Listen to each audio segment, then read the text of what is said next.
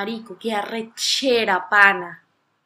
Hola, buenos días, buenas tardes, buenas noches. Bienvenidos a otro capítulo, capítulo de nuestro podcast Catarsis. Tu podcast para desahogarte. Bueno, lo hemos logrado. Eh, bueno, el- para confirmarles que vamos, ya estamos en Spotify, en Apple Podcasts Y en YouTube. y en YouTube. Bueno, amigos. eh, si nos están viendo, si nos están viendo estas hermosas caras, estamos en YouTube. Eh, eh, bueno, nada, el día de hoy Hoy ¿de qué vamos a estar hablando de un tema que la verdad no siempre está con todos nosotros, que es el trabajo eh, y cómo las distintas cosas de trabajo impactan en nuestras vidas, básicamente.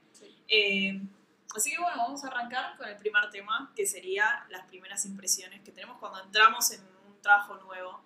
eh, que muchas veces las primeras impresiones no son lo que después termina siendo. Eh, o sea, en mi caso yo me acuerdo, nosotros trabajamos juntas eh, y yo entré ya Serena estando y nada, me acuerdo que la primera vez que la vi me dio miedo. Porque me daba miedo hablarle, pues dije, ay, debe tener un carácter re jodido y me va a mandar a la mierda. Pero después nada que ver, bueno, hoy estamos aquí. Bueno, igual pongan en sus comentarios si me encara de que soy muy malo, por favor, porque la verdad es que no considero que sea así. Yo lo que sí es que no soy una persona que soy tan confianzuda como en primera instancia, soy una persona un poco más reservada, espero conocerte para luego entrar en confianza. Pero sí, este, cuando, cuando hablamos de, de las primeras impresiones, yo la verdad no, soy una persona como que me olvido rápido. Yo no podría decir cuál fue mi primera impresión de Rocío en el trabajo o de otra persona en el trabajo. Bueno, otra cosa que quería aclarar, y disculpen que no lo dije al principio, es que, o sea, obviamente vamos a hablar del trabajo, sabemos que hay personas en el trabajo que nos escuchan, así que, o sea, cualquier cosa que digamos, no queremos que se lo tomen como No, personal. sino estamos refiriendo a los lugares por donde fuimos pasando, que muchas veces los estereotipos se repiten o las experiencias que uno vive eh, las vuelve a pasar. Claro, y ahí entramos eh, en los tipos de personas, o sea, o, o- o personajes característicos que hay en los trabajos. Este, no sé, o sea, quisimos también decirlo por áreas, porque consideramos que, no sé, hay áreas que tienen personajes que son muy específicos. Este, no sé, por ejemplo, ¿qué me dirías un ejemplo de, no sé, el área de, de Haití? por De? Haití, que por lo menos yo lo que creo que son todos nerds que están ahí, toda la gente del Sí. sistema. En, nuestro, en nuestra en la empresa donde trabajamos no es así tanto, pero sí. O sea, es como un prototipo de que El perfil de, de quien trabaja en sistemas es que es nerd. Sí. Eh, después, bueno, está recursos inhumanos, Sí. que la verdad nada. ¿Qué, qué decir, qué no decir de recursos humanos? Eh, Sí.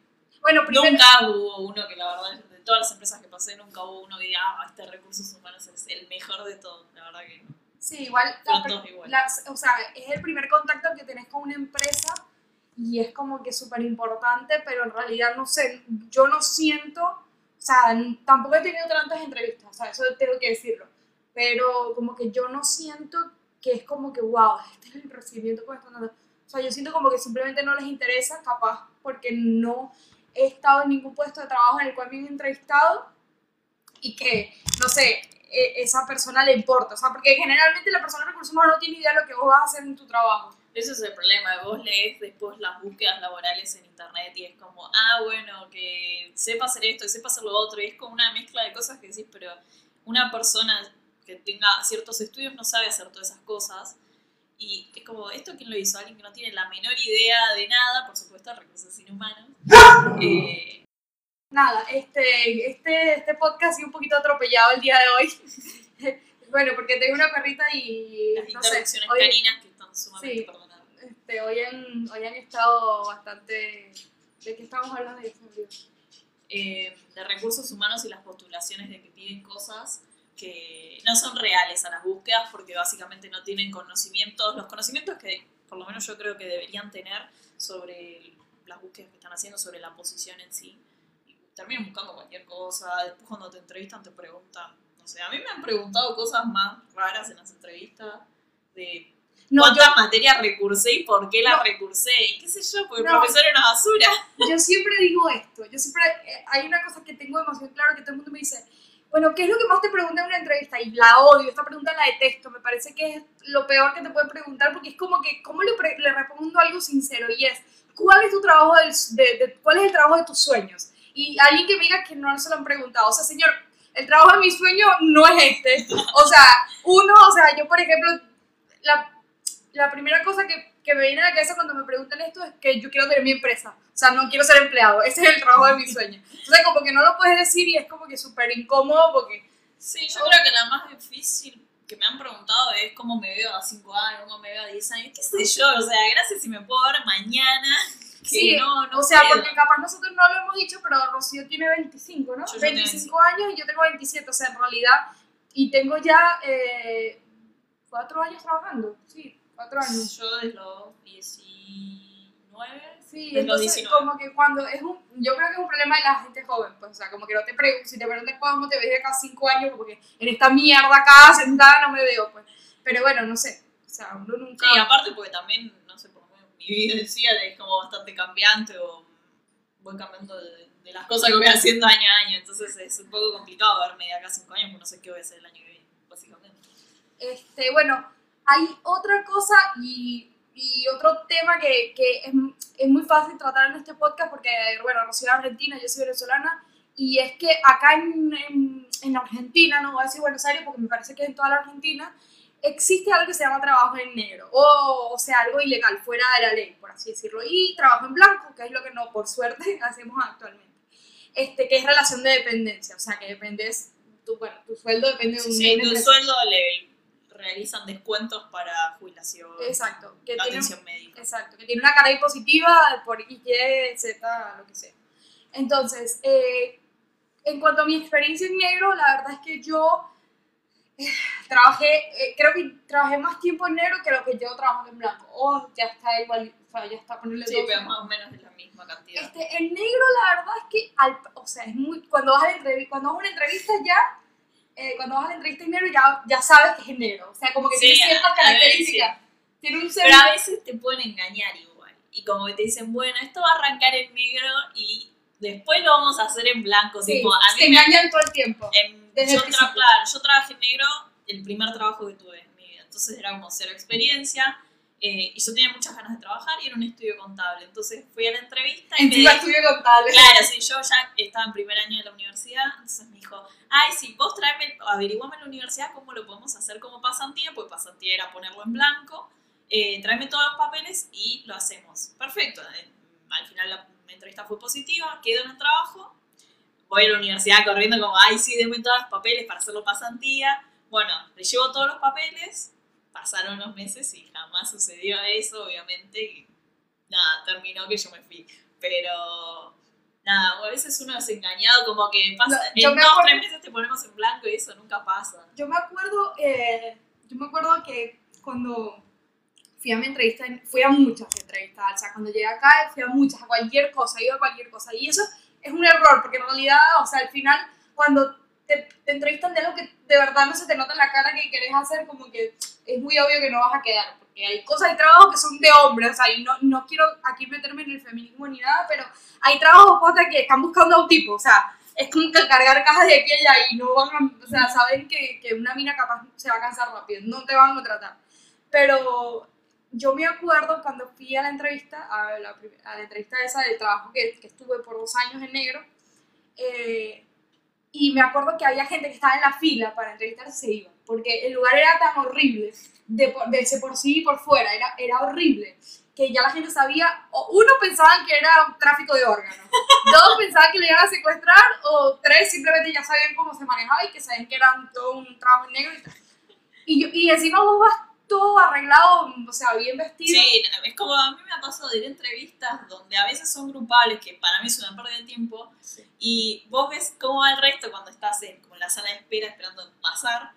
No sé, yo normalmente iba como con camisa, o con una blusa, con pantalón de vestir, zapatos de vestir, como bien arreglada para una oficina, y había gente que iba en jeans zapatillas, y era como, ¿qué onda esta gente? O sea, nunca se enteró como era una entrevista, y ahí ya me empezaba a sonar que algo era raro. Bueno, yo, yo fui, yo no sé si esto te lo había contado, pero yo fui a una entrevista de Starbucks eh, y grupal y la mina decía, acá en Argentina Starbucks le dice Starbucks y la mina decía "S- partners, ustedes son los partners de Starbucks y yo no podía concentrarme en otra cosa que no fuese la tipa diciendo Starbucks y no podía reírme porque era, o sea, era horrible. Para mí fue horrible, ¿sabes? Yo dije, bueno, listo, me tomo mi café gratis porque te dan un café gratis y me voy a la mierda. Iba a la entrevista nomás a tomar café. No, era horrible, era, era horrible, Starbucks, Starbucks, o sea, eh, o sea, eh, mis, mis oídos sangraban, así. Horrible. No, qué horror. Sí, a ver, no sé, pero las entrevistas han sido tan, tantas y tan horribles, pero esa del primer trabajo, el lugar era muy feo. Sí. O sea, yo ya lo vi y dije, bueno, qué sé yo, siempre todo se puede mejorar. Pero el tema que este, yo lo llamo, o sea, hoy en día mi familia lo conoce como la cueva, Sí. porque yo lo puse así de nombre, porque era un lugar súper chiquito, oscuro, lleno de cajas y un calor infernal, que yo trabajé Me lo describes y es igual. Sí, julio a diciembre. Renuncié en diciembre justamente porque empezaba el verano y porque no había aire acondicionado y yo sufro muchísimo el calor.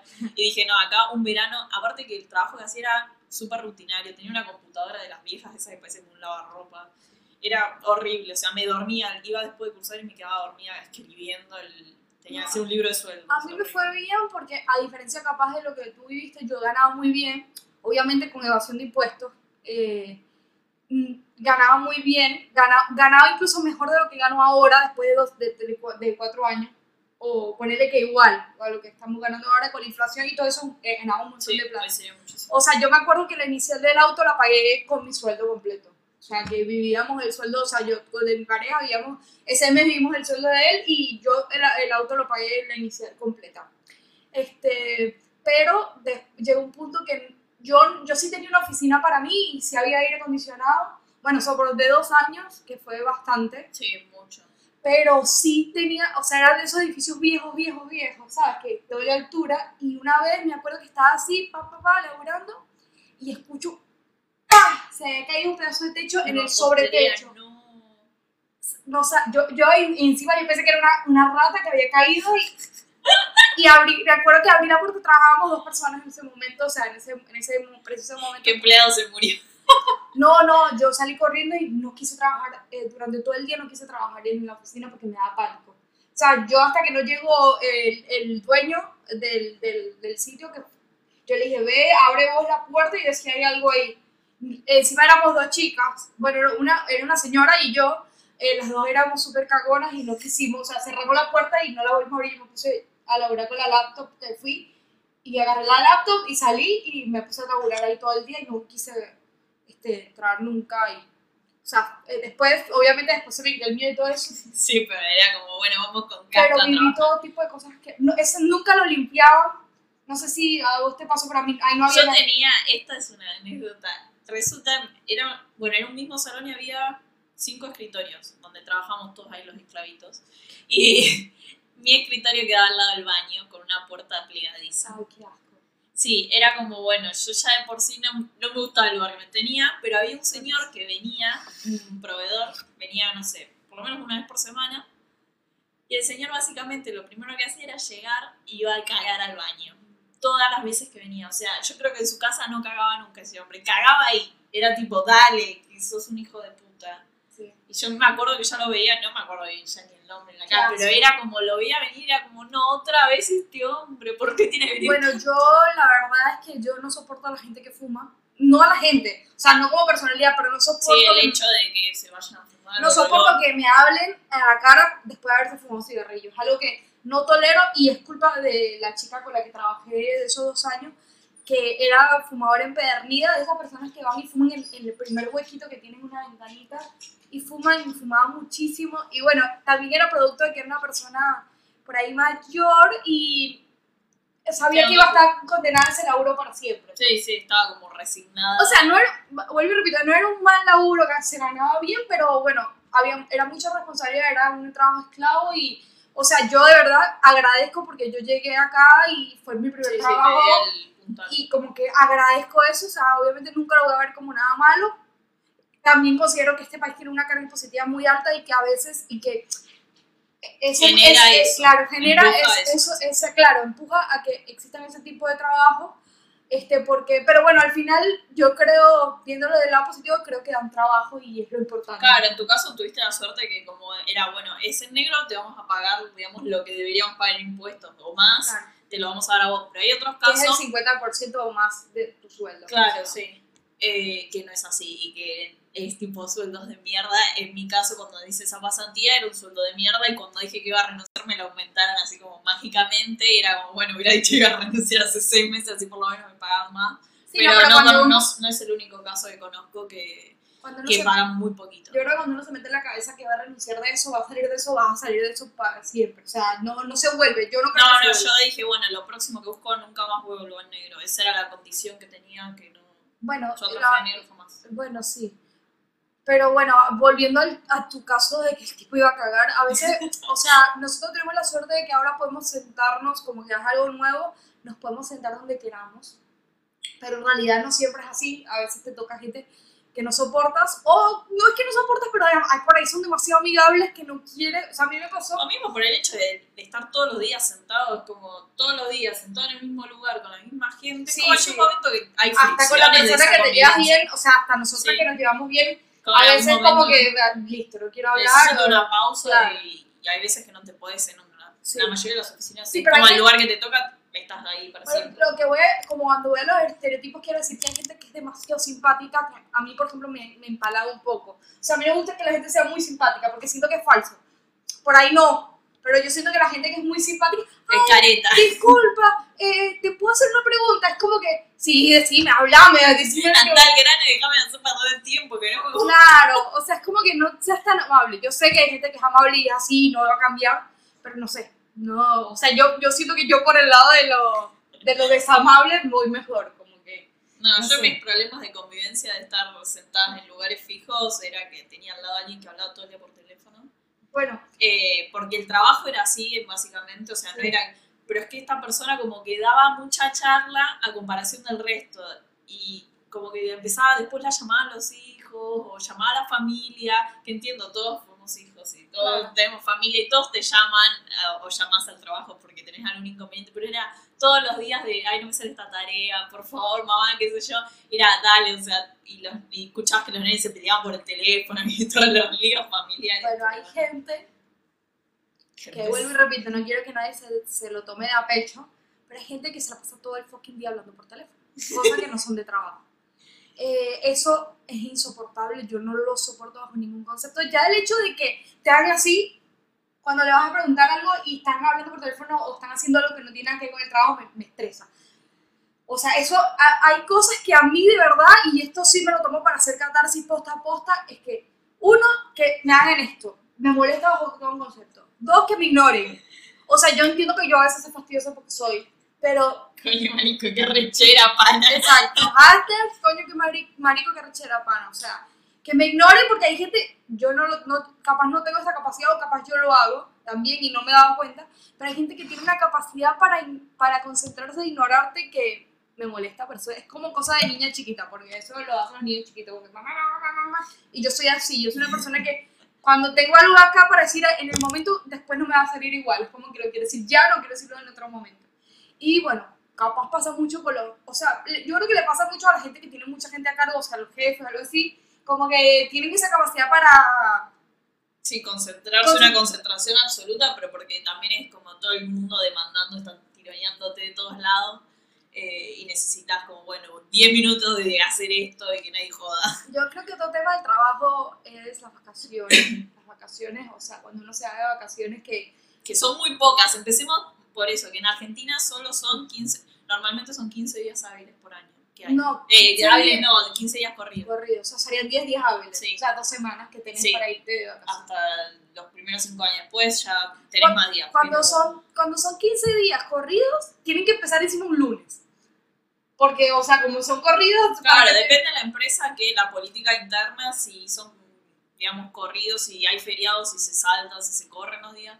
Pero a ver, 15 días para ir de vacaciones a algún lado. Si te querés, a ver, empecemos con que Argentina está lejos de todo. Sí, son, son, para que tengan una idea, o sea, la gente que por ahí no sabe o no ha viajado de Argentina a Europa, de, de Buenos Aires a Madrid o de Buenos Aires a Inglaterra, Londres, son 14 horas, 13 horas Sí, y algo. entre 13, O sea, es un 13 y montón. 14. Para nosotros los venezolanos que, que- que de Caracas a Madrid son 8, aproximadamente, no me acuerdo muy bien, pero son 8, más de eso no creo.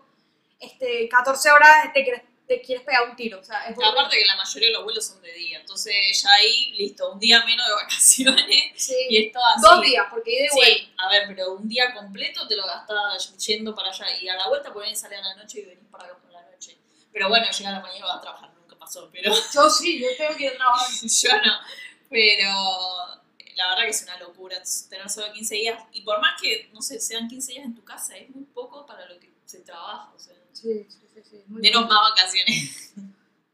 Sí, no sé, o sea, también hay muchos feriados, pero al final los feriados como que... Sí, pero Y, se- y se ve mal si vos te tomas un feriado largo, te pedís un día así, atravesado, es como que, o sea, voy a eso, quería llegar a eso con lo donde dije lo de las vacaciones, que a veces se ve mal, pero vale, es un derecho y, y hay- es- está bien tener vacaciones porque a veces uno está harto de... de- sí, estás quemado de, Sí, sí. de la altura del año que bueno, sí, sobre todo a esta altura del año que es medio compleja. Este, pero eh, eso con respecto a lo de lo que es el ambiente de trabajo. Después la oficina, que ya lo veníamos hablando, como que yo pasé, pasé o sea, la, la, la, la oficina de que trabajaba negro era fea, pero bueno, No, eso era horrible, eran Lo más grave- lo más grave era que no se limpiaba, o sea, eso es lo que a mí me Bueno, eso preocupaba.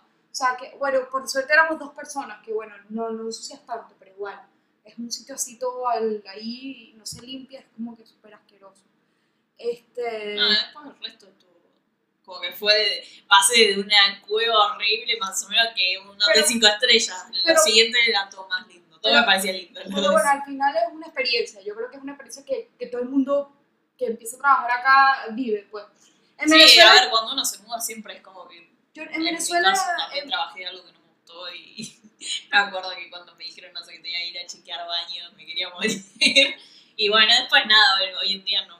Sí, no, en Venezuela Es yo, por ejemplo, no tuve tanta experiencia laboral. Yo, o sea, trabajé un poco ayudando a mi papá y también ayudé, eh, perdón, trabajé, sí tuve un trabajo formal, pero era un trabajo medio tiempo y no trabajaba los viernes.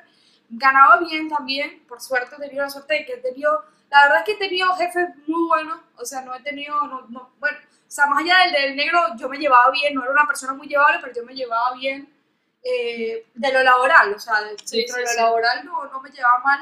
Pero en Venezuela tuve, fui profesora de inglés de niños chiquitos para un colegio en Caracas y me llevaba muy bien con, con, con mi jefa. Y es más, ella me dio hasta una referencia para yo venirme acá y todo. O sea, no, gente maravillosa. o sea, hasta, hasta la fecha no he tenido este, como malas experiencias con el trabajo. Pero bueno, Y creo que igual la clave, por lo menos eso una vez alguien me dijo, que es más allá de todos los conflictos que uno pueda tener en los diferentes trabajos, es siempre irse bien, porque uno nunca sabe dónde se va a volver a encontrar con Claro. la gente o si va a tener que volver. Entonces, más allá que haya discordancias o que, no sé, no sí. te guste la gente, no te guste tu trabajo, no te guste lo que te pagan, No, chicos, si Uno no nunca sabe trabajo, lo que yo- pasa. yo- nosotros sabemos que es difícil renunciar, pero bueno, siempre hay una salida, o sea, no sé, hacer un podcast o algo así, pero eh, no sé, siempre hay una salida de eso, pues. Sí, Yo- por al fin y al cabo eso termina afectando todas tus otras áreas. de- Sí, de yo, por vida. ejemplo, cuando trabajaba en algo, trabajaba los sábados y eso me quemó. Más allá de que ganaba muy bien, me quemó. Yo sentía que no, no, con eso no iba a poder toda la vida. Y ya estaba claro, o sea, sabía que eso en un momento se iba a terminar y por suerte se dio. Y a veces las cosas se dan, a veces no se dan, a veces se dan más lento que otros. Y, y bueno, nada, este, se los digo también a la gente que está migrando, o sea, que por ahí, no sé, han sufrido con ese tema del trabajo. No sé, acá en Argentina hay muchos venezolanos que son Globo, son Uber. eh, o son Sí, eh, o están en pedidos un trabajo, los tienen un trabajo en negro al principio. Eh, a ver, cuando uno arranca en cualquier lado, digamos, su nueva vida, suele pasar eso, es temporario y hay como una luz al final del túnel, no es para siempre. Y Lo bueno. importante es moverse y seguir creciendo y no quedarse estancado por comodidad o por las circunstancias que sean. Bueno, y esto al final lo hicimos, lo quisimos hacer así porque este, sentimos que es una forma de hacer catarsis también, como que contar las historias malas y buenas que nos han sucedido. Y bueno, este, coméntanos, ustedes también coméntenos cuál, es, cuál ha sido tu experiencia, tanto inmigrante, trabajo en negro, trabajo en blanco, problemas con, en una entrevista, capaz ¿A no quién odiabas de la oficina y por Sí. qué? Sí, o sea, ¿qué otros prototipos de, de personas en la oficina? No sé, hay gente que grita, pero bueno, por suerte a nosotros no nos ha tocado, o sea, hay gente que grita, eh, hay gente que, no sé, hace comentarios en voz alta, hay gente que, que Gente que hace bullying en la oficina, o sea, gente, ya somos gente grande, ¿qué hacen? Bueno, nada, eso es todo por hoy, este, esperemos que les guste, Den- denos like chicos, yo sé que todo es como demasiado trillado, pero denos like o suscríbanse en YouTube. Y Eh, compartan el podcast con todos los que conozcan y crean que les puede gustar. Y bueno, nada, vamos a seguir haciendo esto. La idea es hacerlo cada 15 días. Este, vamos a tratar de que sea así. Este Y- mes, ahora diciembre, como vienen las fiestas, bueno, vamos a, a estar informando qué fechas vamos a subir los próximos capítulos. Bueno, así que sí ganó. Así que, coño marico, qué arrechera, pana.